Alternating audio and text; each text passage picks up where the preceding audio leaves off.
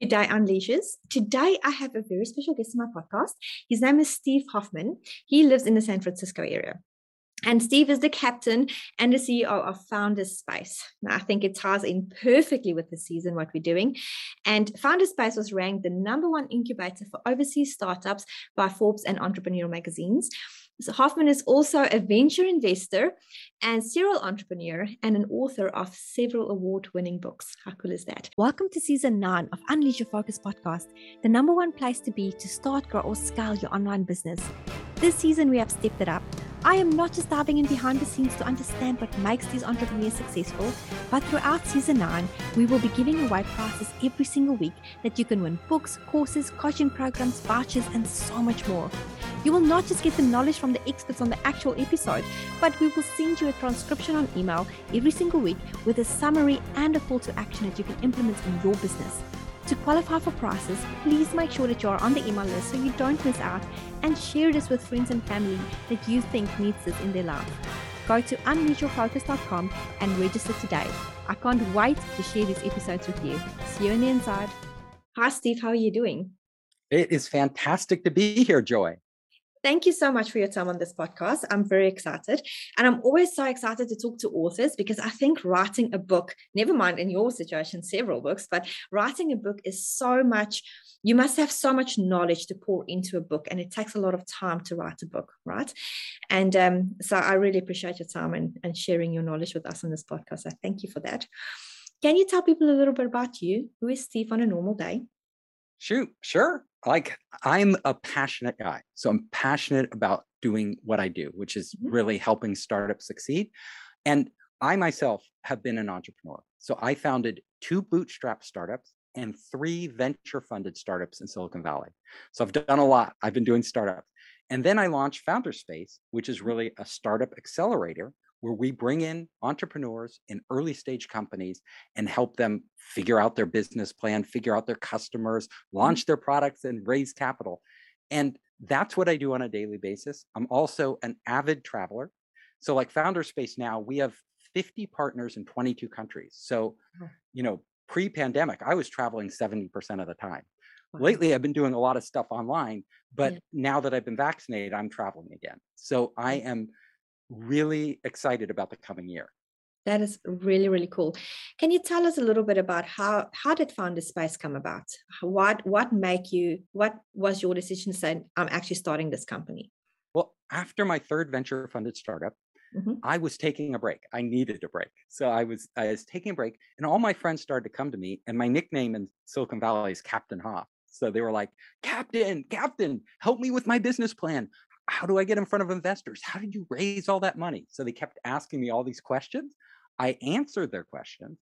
And then I decided, a lot of entrepreneurs have these questions. And this was a while back, over a decade ago. So I put up a blog called Founders Space. And I started posting all the stuff that I would recommend entrepreneurs do and the things they shouldn't do, all the pitfalls. And more entrepreneurs started coming. And eventually they were like, start your own accelerator. So we launched our accelerator, and then all these people from overseas started coming, and we started to branch out. We actually started to send our instructors, who are all entrepreneurs, to South Korea, Taiwan, Europe, China, all over the world to work with entrepreneurs locally. And then we started to set up some foreign incubators with our partners overseas, and it just kept growing. That is amazing. And you know what? I have so much respect for you in that regard, helping startup businesses. I have this dream to I know it's going to sound cliche, but this is like my thing. And I want to help as many businesses as I possibly can to pop up in the world, because I truly believe that is the one way to break poverty. Because if people, can start a business, and yes, it's not easy. And yes, probably the first few years in your business, you will be in poverty, but thereafter you can help to create jobs. And, it's just a beautiful cycle. I agree.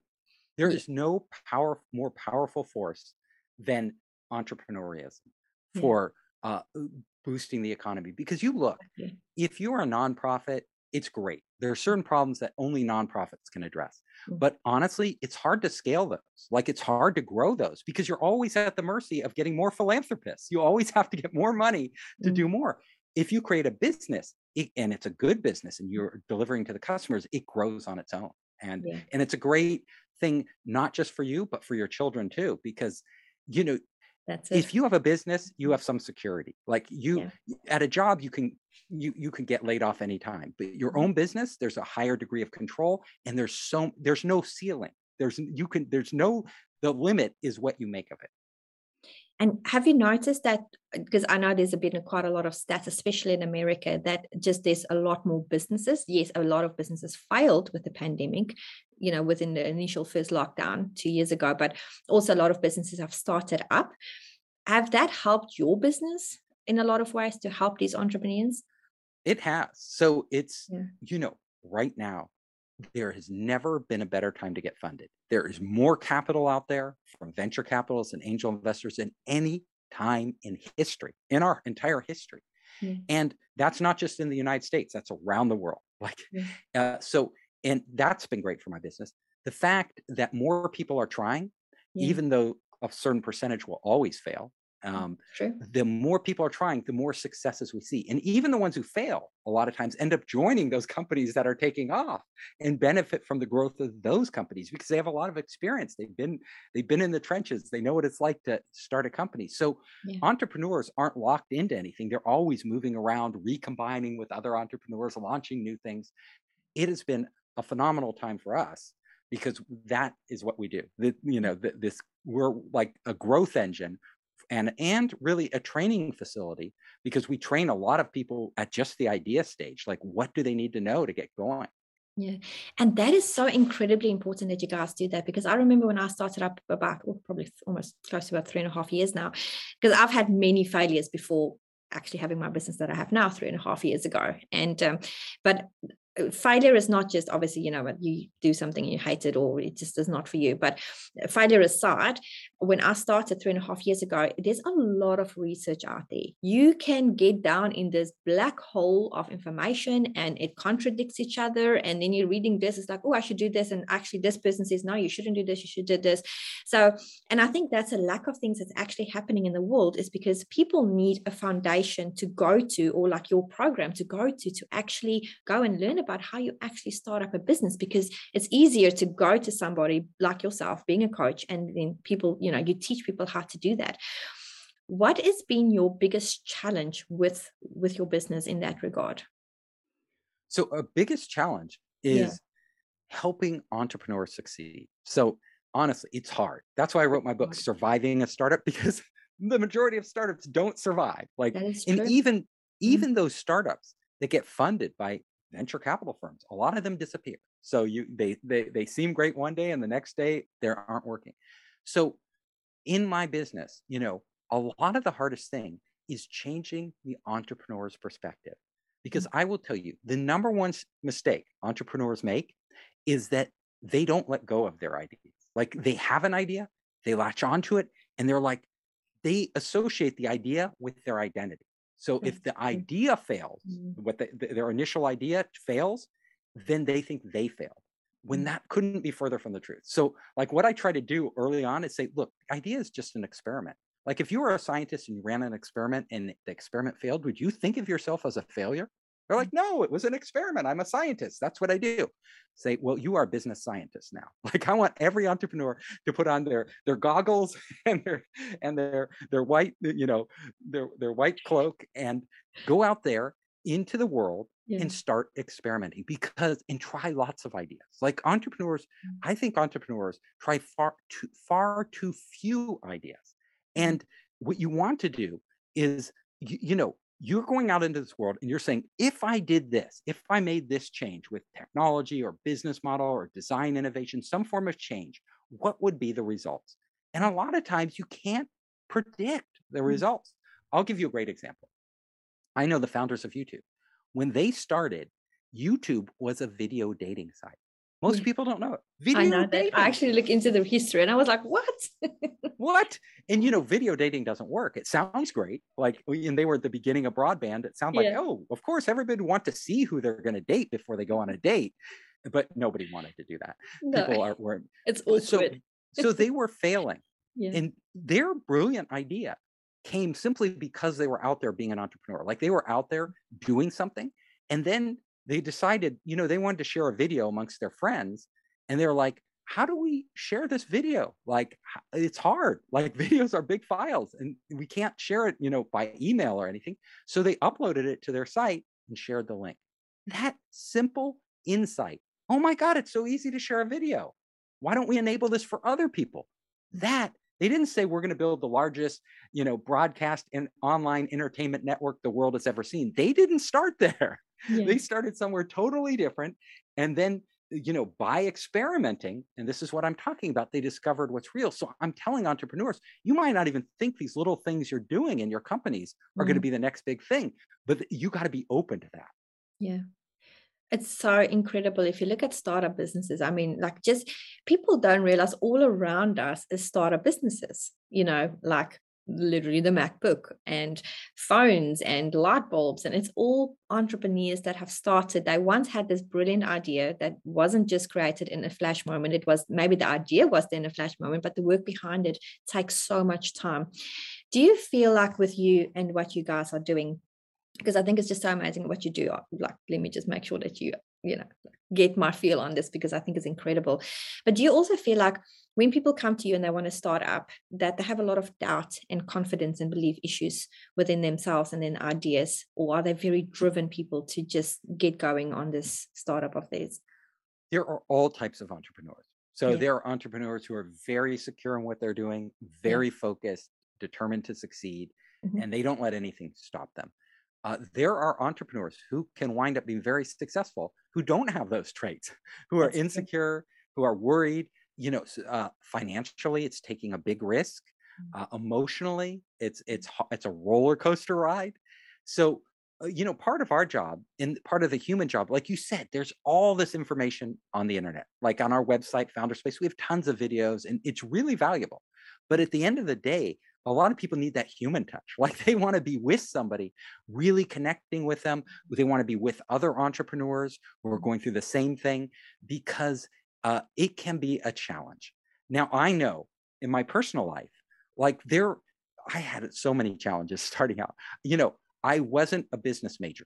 Like, I was an electrical computer engineer in undergrad, and then grad school, I did a crazy thing. I went to film and television school.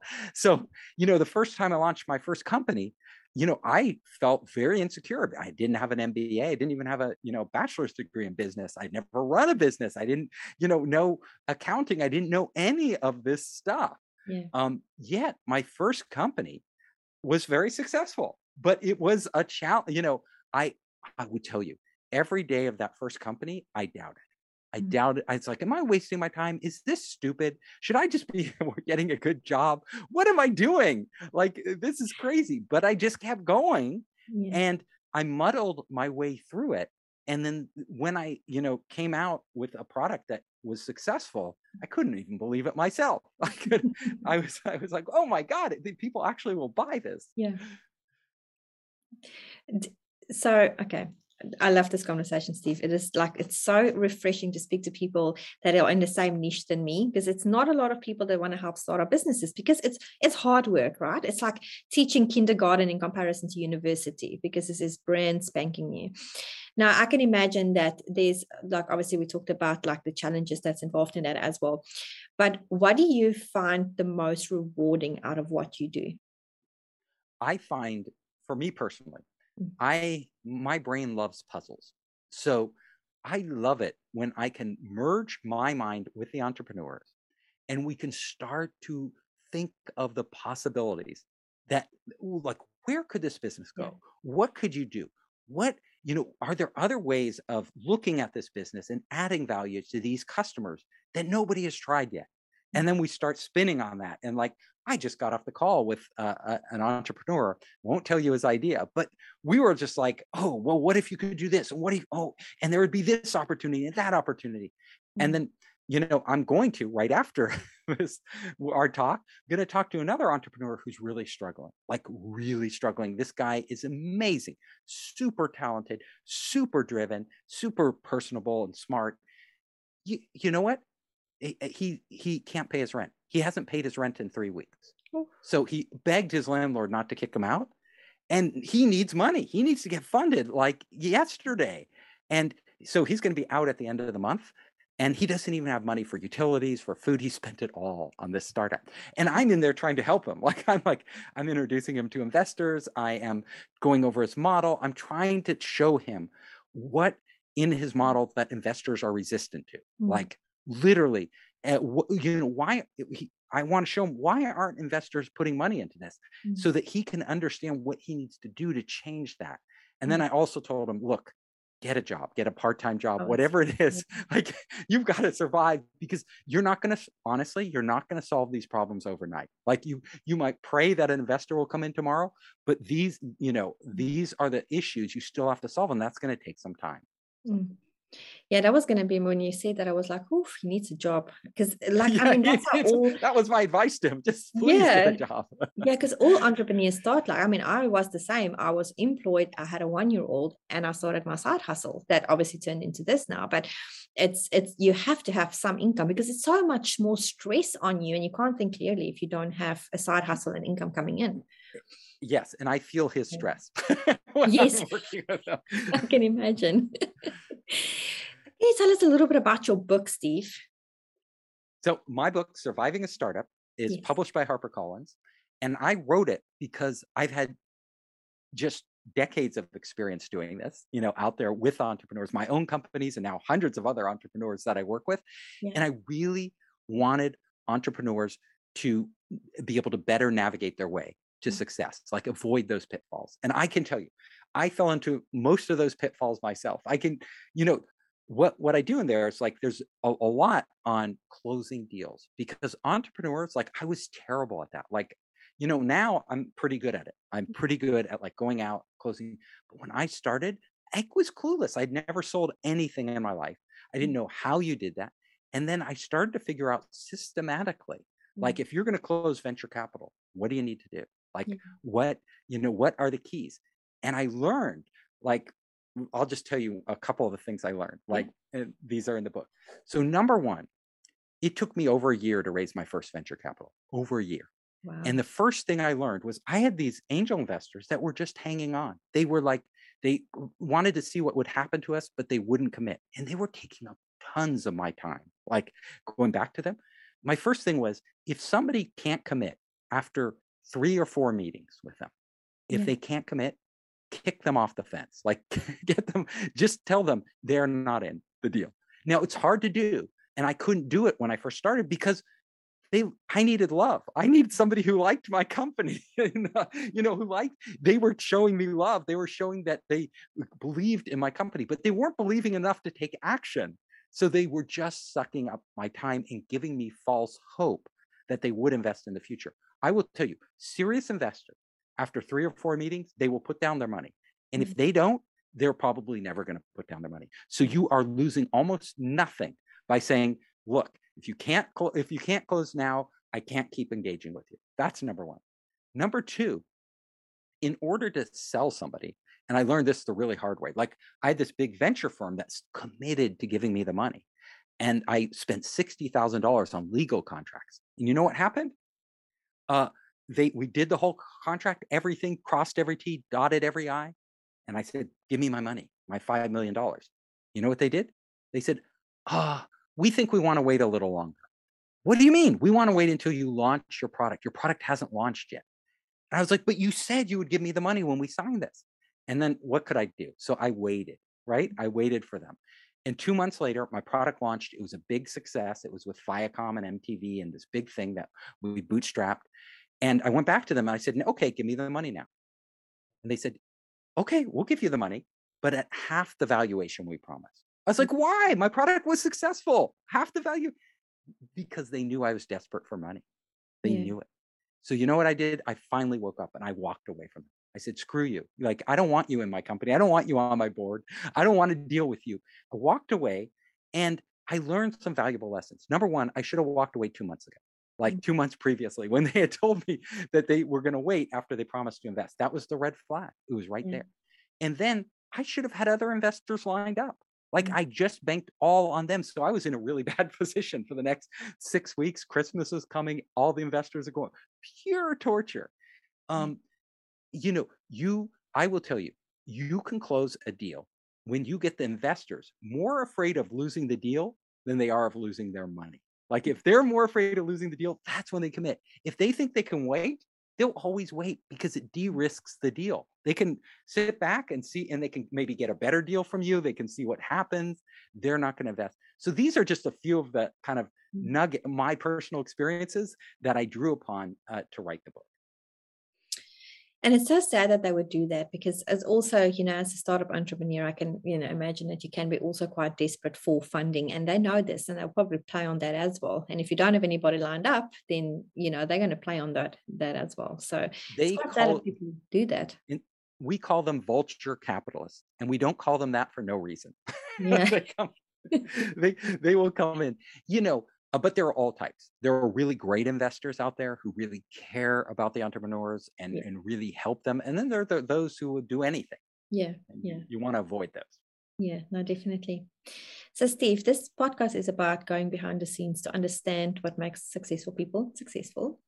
And this season specifically is about the experts. So what do you think, in your expert opinion, what is the best thing that entrepreneurs can do to start up their business, say going from absolutely nothing, say maybe they have an idea, to actually generating their first dollar? What blueprint advice would you have for them?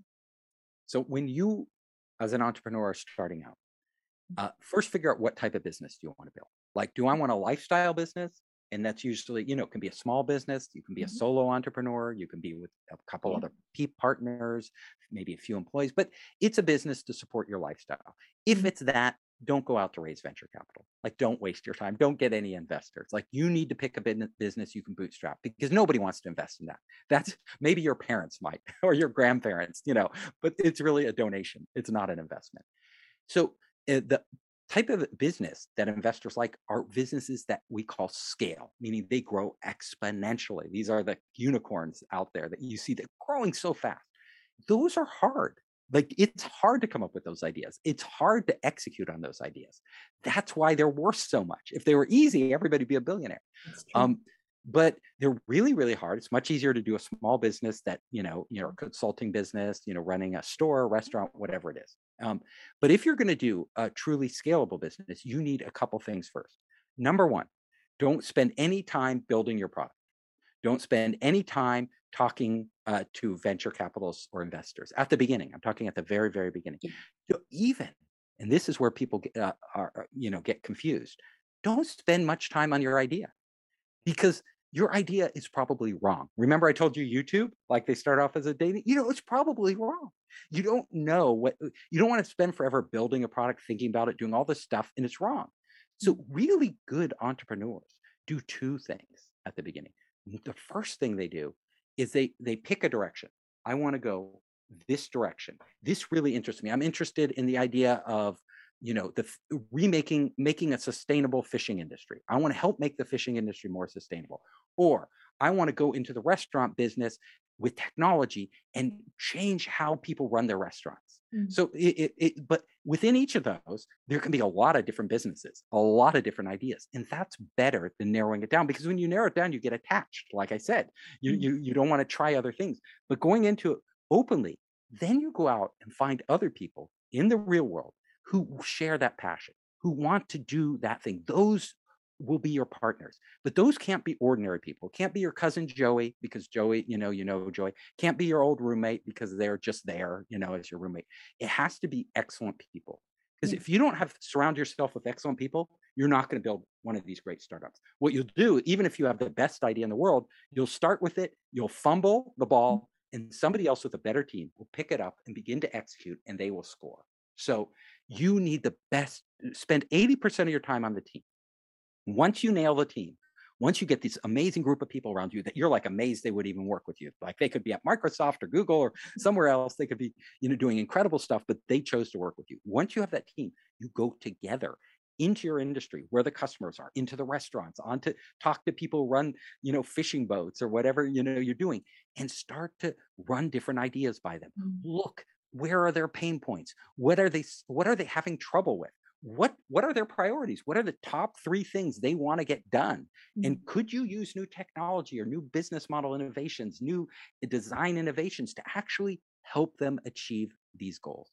And that's where the magic starts. It doesn't just come out of your head, you know, it comes out of that interaction with the real world. And if you do these things right, you're off to a good start. That's amazing advice. I really love that. Thank you, Steve, for sharing that. That's really, really cool. So if you come across, so this is a question that I always ask on my podcast. So for somebody that is sitting on the fence, or that is starting a business that is, or they have a business and they're stuck, what advice would you have for them? So if you are stuck, and I know a lot of people who are stuck, it's easy to get stuck. You can get stuck at the beginning because nothing's working. You can get stuck in the middle because like your revenue starts to plateau or dip. You just can't reach that next goal. You need to rethink your business. You need, I'll tell you. So there are a couple things you need to do. First, if you feel like you're Sisyphus, and that's the Greek myth of the guy rolling the boulder up the hill only to have it roll down again. And then you push it up. If that's your business, admit to yourself something's wrong. Like I feel like Sisyphus right now. That means you need a radical change. When entrepreneurs come to me and say, Captain Hoff, you know, should I quit my business? You know what I tell them? Absolutely. Quit today. Do it. You know why? Because nobody wants to quit their business. If they're asking me, it means they already know their business isn't working. They just want permission to stop doing what they're doing. So the first thing you need to do is if it's not working, you need to go to the core. Is the core value you're offering your customer really compelling? Like, is it something that when they see it, they're not like, oh, that's pretty nice? Because, you know, when something's pretty nice, like think of you download an app on your phone. You're like, oh, that app's pretty nice. And then you forget about it. Exactly. And a month later, boom, it's deleted. You know, you deleted that app. No, you go, all the answers are here. The answers are in your customer. So who do you want as your customer? Are they your existing customers or do you want to go after your new customers? Go and show them, start to engage them. What do you need? What aren't you getting from competitors? Start to ask them questions. And when you come up with an idea, if you present it to them and they go, oh, that's nice. Go, you know, come back when it's ready. Forget it. Like they'll never buy your product.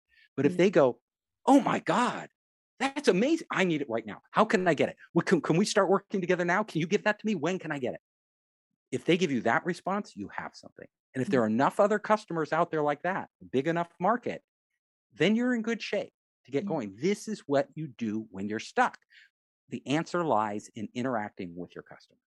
I love that. As a marketer, because I've got a marketing agency, I also teach small businesses how to market themselves. So that's my superpower. My podcast is just my fun thing that I do, that I've got a passion speaking to other people.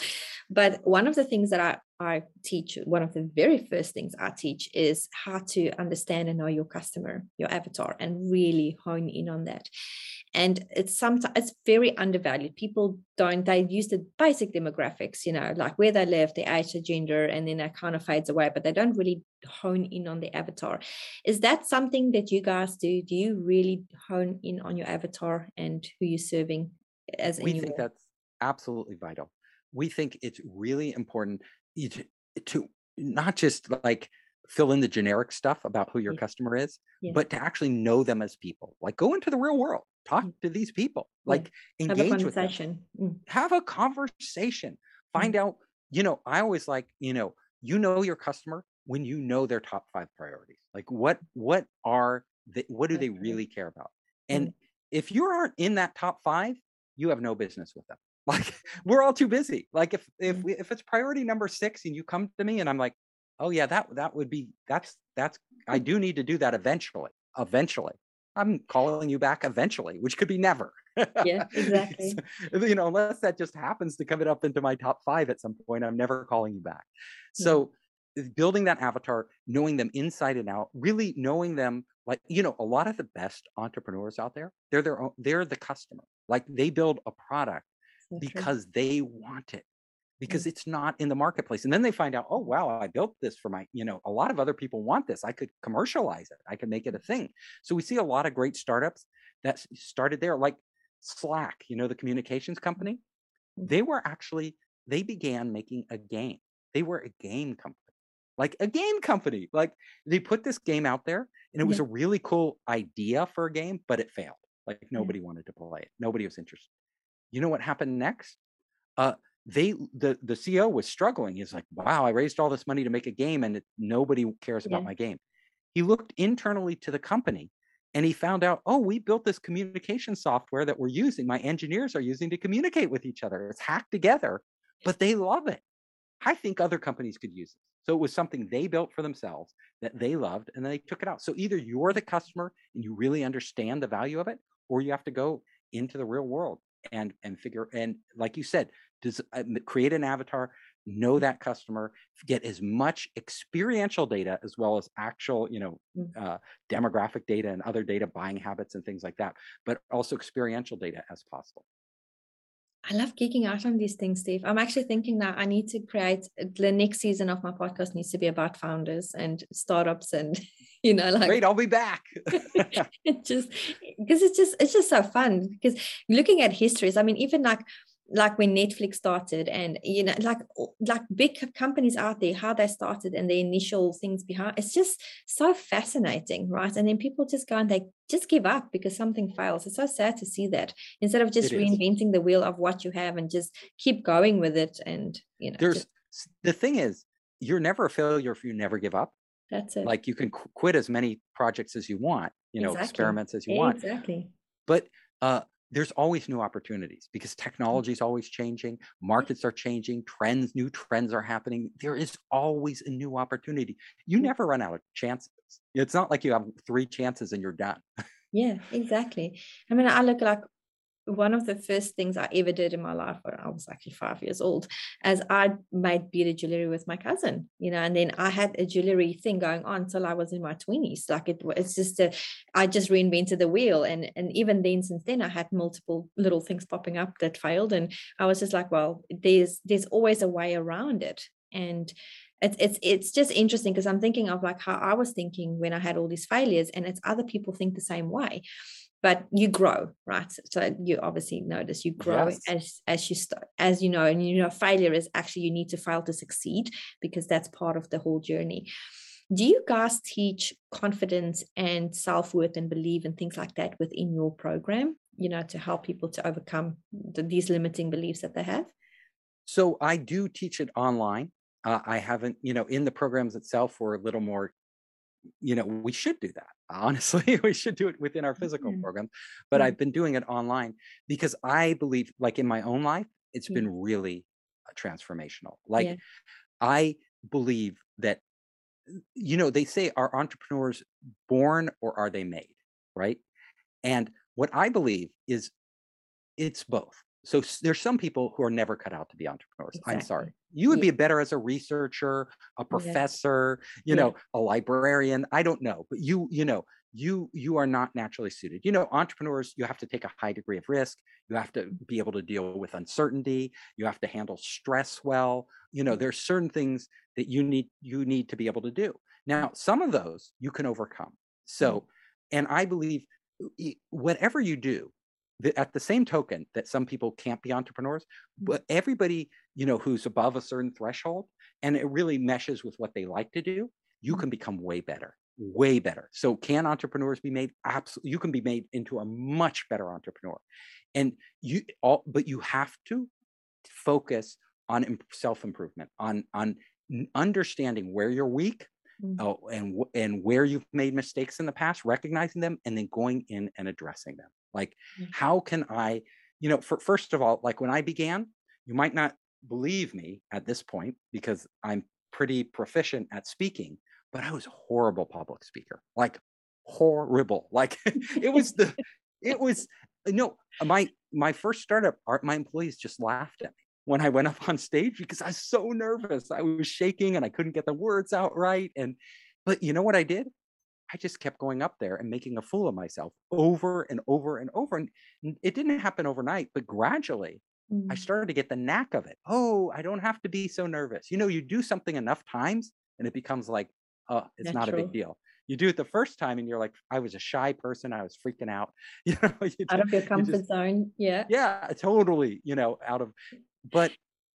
So that's one thing. Sales, I mentioned to you, I really wasn't a salesperson when I began. I had to figure the whole thing out. Train all the beauty of today is this. It's like no other time in history. All this information is out there on the internet.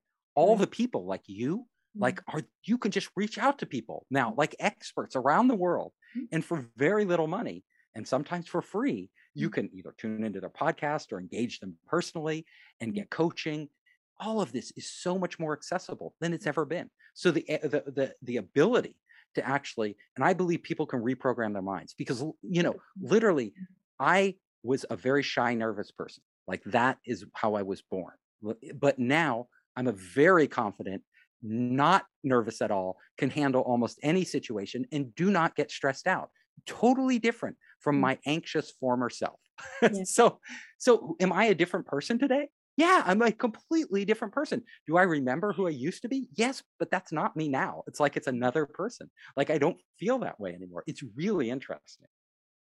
It's so fun that you say that, because one of my goals eventually is to speak on stages, not just yet. Like, I'm happy with my podcast at the moment.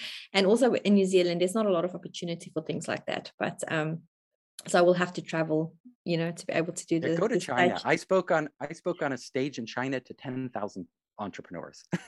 That is crazy. That is, yeah, this huge, like, but I'm just saying that'll get you over your stage fright. Like, when you're, you know, the funny thing people. Is, but Steve, I'm not, like, stage fright is not, because I've done some trainings in the past where I do that, but I'm not, stage fright is one thing, yes, and I'm sure I will have it. I do that, but even with my podcast, because I'm close. Well, I'm actually now on 80 episodes that I've, well, not more than 80 episodes, but 80 interviews that I've done, because I've done obviously solo episodes as well. And I remember the very first time when I interviewed a high profile person that made more than $5 million a year, I was freaking out. I was literally, my hands were shaking under the table. And I even said to myself, I'm literally shaking to interview you. Like, I was so nervous. And he laughed because he thought it was so funny. And I was not, I was just like, ah. But it's, and now, and this morning I had a very privilege to interview somebody like very, very, very high profile. And, I was completely relaxed, like I, you know, this is just like I am, and it's amazing. Yeah, you seem perfectly comfortable doing. Yeah, exactly, and it's how you grow, right? And even looking back a year back, and it's that entrepreneurial journey, and this is also why I have this podcast, because I want to help entrepreneurs that feels like they're just not going to get to that point of, you know, I can be there, I can actually do that, because it's, and I love that you tell these stories, because people need to realize that you can rewire your brain to be somebody that's bigger, better, and I guess our brains, even our personalities, are very malleable. Like you, by exposing yourself to certain things, by changing how you think and perceive the world, you can do amazing things. Like stress too. Like I used to get stressed out, but now I've done so many things, and you know, I always remind myself when I start to get stressed out. You know, in your life, like you had things a year ago that, or, you know, if that you were stressed out about, and can you even remember them today? Like most of them, you can't even remember. 99%, like, of the things you were worried about, you don't even remember. Like, so, and why am I worrying about it now? Because I won't remember this a year from now. It must not be that important. I love it. That is so true. That is exactly, that is so, so true. So what kind of habits do you have on a daily basis? What is your success habits that you do daily? So I believe in incremental improvement. So we don't change our, you know, anybody wants a quick fix to like who we are or what we do. It doesn't happen. But what you want are small achievements. So, you know, people become these marathon runners. They don't run the marathon the first day. They're training. They set a small goal. They're like, I'm going to run half a mile. Like I'm going to, and I know a lot of people like this who started running marathons late in life, you know, they weren't like young. They're like, I'll start with half a mile, but they had this big goal. And when they achieved that, they allowed themselves to feel really good. They're like, yeah, I can do that with no problem now, half mile. Let's push for a mile. Let's push for 5 miles, 10 miles, you know, and before they know it, they're running a marathon.